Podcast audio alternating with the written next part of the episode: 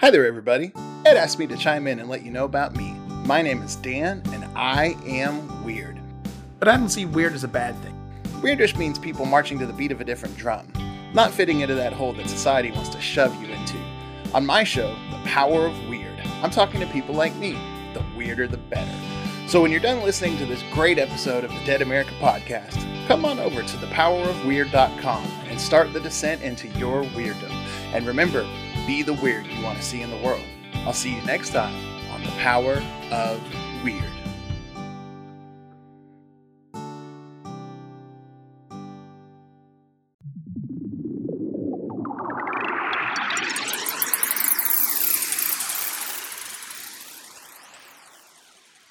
Welcome to this week's episode of Dead America. I'm Ed Waters, your host, and this week's episode is going to take us back into the 1800s, where we find a very unique individual. This individual was a patent clerk, a teacher. This individual was an advocate for civil rights. This person was a humanitarian. This individual was a pioneering American nurse who founded the American Red Cross. She was a hospital nurse in the American Civil War, a teacher. This individual was Clarissa Harlow Barton, born December 25, 1821, and died April 12, 1912. Let's get into this week's episode of Clara Barton. Clara Barton was born December 25, 1821, in North Oxford, Massachusetts. Her father was Captain Stephen Barton, a member of the local militia, and a select man who inspired his daughter with patriotism and a broad humanitarian interest. Barton's mother was Sarah Stone Barton. When Sarah was three years old, she was sent to school with her brother Stephen, where she excelled in reading and spelling. At school, she became close friends with Nancy Fitz. She is the only known friend Barton had as a child due to her extreme timidity. When Barton was 10, she assigned herself the task of nursing her brother, David, back to health after he fell from the roof of a barn and received a severe head injury. She learned how to distribute the prescribed medication to her brother, as well as how to place leeches on his body to bleed him. It was a well known standardized treatment at that time. She continued to care for David long after doctors had given up. He made a full recovery. Her parents tried to help cure her timidness by enrolling her to Colonel Stone's High School, but their strategy turned out to be a catastrophe. Barton became more timid and depressed and would not eat. She was brought back home to regain her health. Upon her return, her family relocated to help a family member. A paternal cousin of Clara's had died and left his wife with four children and a farm. The house that Barton family was to live in needed to be painted and repaired. Barton was persistent in offering assistance. Much to the gratitude of her family, after the work was done, Barton was at a loss because she had nothing else to help with, and she didn't want to feel like a burden to her family. She began to play with her male cousins, and to their surprise, she was good at keeping up with such activities as horseback riding. It was not until after she had injured herself that Barton's mother began to question her playing with the boys.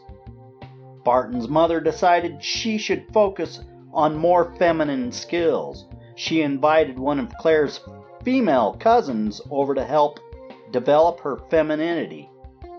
From her cousin, she gained proper social skills as well. To assist with Clara's shyness, her parents persuaded her to become a school teacher. She achieved her first teacher's certificate in 1839 at only 17 years old. The profession interested Barton greatly and helped motivate her.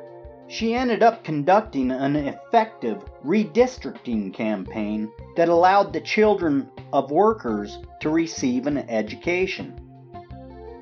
Successful projects such as this gave Barton the confidence needed when she demanded equal pay for teaching.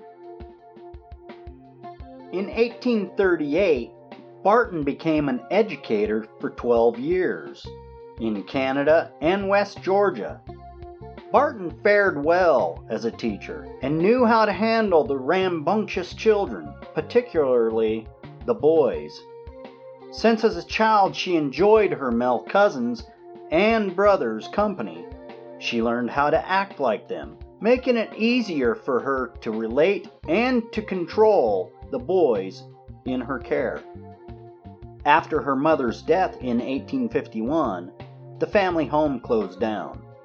Barton decided to further her education by pursuing writing and languages at the Clinton Liberal Institute in New York. In this college, she developed many friendships that broadened her point of view on many issues concurring at the time. The principal of the Institute recognized her tremendous abilities and admired her work. This friendship lasted for many years, eventually turning into a romance. As a writer, her terminology was pristine and easy to understand. Her writings and bodies of work could instruct the local statesmen. No one could exceed her outstanding service to humanity in war and in peace. In 1855, she moved to Washington, D.C., and began work as a clerk in the U.S. Patent Office. This was the first time a woman had received a substantial clerkship in the federal government, and at a salary equal to a man's salary. For three years, she received much abuse and slander from male clerks. Subsequently, under political opposition to women working in government offices, her position was reduced to that of a copyist. In 1856, under the administration of James Buchanan, she was fired because of her black republicanism after the election of Abraham Lincoln. Having lived with relatives and friends in Massachusetts for three years, she returned to the Patent Office in the autumn of 1861. Now as temporary copyist, in the hope she could make way for more women in government services. On April 19, 1861, the Baltimore riot resulted in the first bloodshed of the American Civil War. Victims within the Massachusetts Regiment were transported to Washington, D.C.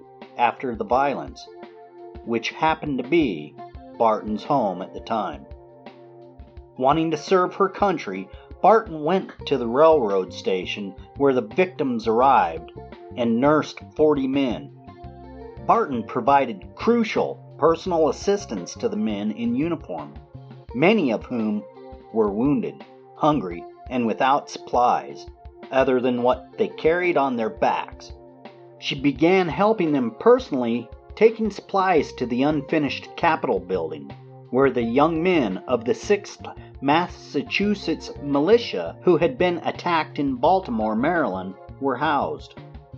Barton quickly recognized them as she had grown up with some of them, and some she even taught. Barton, along with several other women, personally provided clothing, food, and supplies for the sick and the wounded soldiers. She learned how to store and distribute medical supplies and offered emotional support to the soldiers by keeping their spirits high. She would read books to them, write letters to their families for them, talk to them, and support them. It was only that day that she identified herself with Army work and began her efforts towards collecting medical supplies for the Union soldiers. Prior to distributing the provisions, directly onto the battlefield and gaining further support, Barton used her own living quarters as a storeroom and distributed supplies with the help of a few friends in early 1862. Despite opposition in the War Department and among field surgeons, ladies' aid societies helped in sending bandages, food, and clothing that would later be distributed during the Civil War. In August 1862, Barton finally gained permission from Quartermaster Daniel Rucker to work on the front lines. She gained support from other people who believed in her cause. These people became patrons, her most supportive being Senator Harry Wilson of Massachusetts. After the first Battle of Bull Run, Barton placed an ad in the Massachusetts newspaper for supplies. The response was a profound influx of supplies. She worked to distribute stores, clean field hospitals, apply dressings, and serve food to wounded soldiers in close proximity to several battlefields, including Cedar Mountain, Second Bull Run, and Fredericksburg. Barton helped both Union and Confederate soldiers. Supplies were not always readily available, though. At the Battle of Antietam, for example, Barton used corn husk in place of bandages. In 1863, she began a romantic relationship with an officer, Colonel John J. Elwell. In 1864, she was appointed by Union General Benjamin Butler as the lady in charge of the hospitals at the front of the Army of James. Among her more harrowing experiences was an incident in which a bullet tore through the sleeve of her dress without striking her and killed a man to whom she was tending. She was known as the Florence Nightingale of America. She was also known as the Angel of the Battlefield after she came to the aid of the overwhelmed surgeon on duty following the Battle of Cedar Mountain in Northern Virginia in August of 1862, she arrived at a field hospital at midnight with a large amount of supplies to help the severely wounded soldiers. This naming came from her frequent timely assistance as she served troops at the battles of Fairfax Station, Chantilly, Harper's Ferry, South Mountain, Fredericksburg, Charleston, and many more. After the war, she ran the Office of Missing Soldiers at 437 and a half 7th Street, Northwest Washington, D.C., in the Gallery Place neighborhood. The office's purpose was to find or identify soldiers killed or missing in action.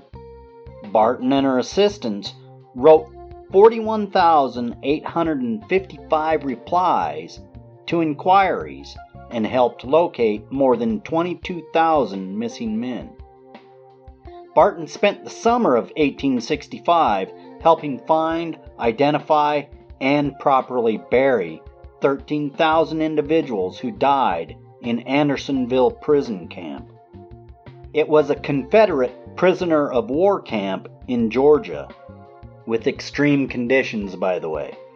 She continued this task over the next four years, burying 20,000 more Union soldiers and marking their graves. Congress eventually appropriated $15,000 towards her project. Barton achieved widespread recognition by delivering lectures around the country about her war experiences in 1865 through 1868. During this time, she met Susan B. Anthony and began an association with the woman's suffrage movement.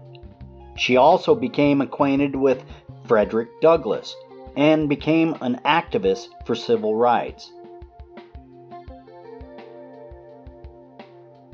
After her countrywide tour, she was both mentally and physically exhausted and under doctor's orders to go somewhere that would take her far from her current work. She closed the missing soldiers office in 1868 and traveled to Europe in 1869. During her trip to Geneva, Switzerland, Barton was introduced to the Red Cross and Dr. Appia. He later would invite her to be the representative of the American branch of the Red Cross and help her find financial benefactors for the start of the American Red Cross. She was also introduced to Henry Dunant's book, A Memory of Solferino, which called for the formation of a national societies to provide relief voluntarily on a neutral basis. At the beginning of the Franco Prussian War in 1870, she assisted the Grand Duchess of Baden in the preparation of military hospitals and gave the Red Cross Society much aid during the war. At the joint request of the German authorities and the Strasbourg Committee de Secours, she superintended the supplying of work to the poor of Strasbourg in 1871 after the siege of Paris and in 1871 had charge of the public distribution of supplies to the destitute people of Paris. At the close of the war, she received honorable doctrinations of the Golden Cross of Baden and the Prussian Iron Cross. When Barton returned to the United States, she inaugurated a movement to gain recognition for the International Committee of the Red Cross, the ICRC, by the United States government. In 1873, she began work on this project, and in 1878, she met with President Rutherford B. Hayes, who expressed the opinion of most Americans at the time, which was the U.S. would never again face a calamity like the Civil War. Barton finally succeeded during the administration of President Chester Arthur, using the argument that the new American Red Cross could respond to crisis other than war, such as natural disasters like earthquakes, forest fires, and hurricanes. Barton became the president of the American branch of the society, which held its first official meeting at her I Street apartment in Washington, D.C., May 21, 1881. The first local society was formed August 22, 1881, in Dansville, Livingston County, New York, where she maintained a country home. Domestically, in 1884, she helped in the floods of the Ohio River, provided Texas with food and supplies during the famine of 1887, and took workers to Illinois in 1888 after a tornado that same year to Florida for the yellow fever epidemic. Within days after the Johnstown flood in 1889, she led her delegation of 50 doctors and nurses in response.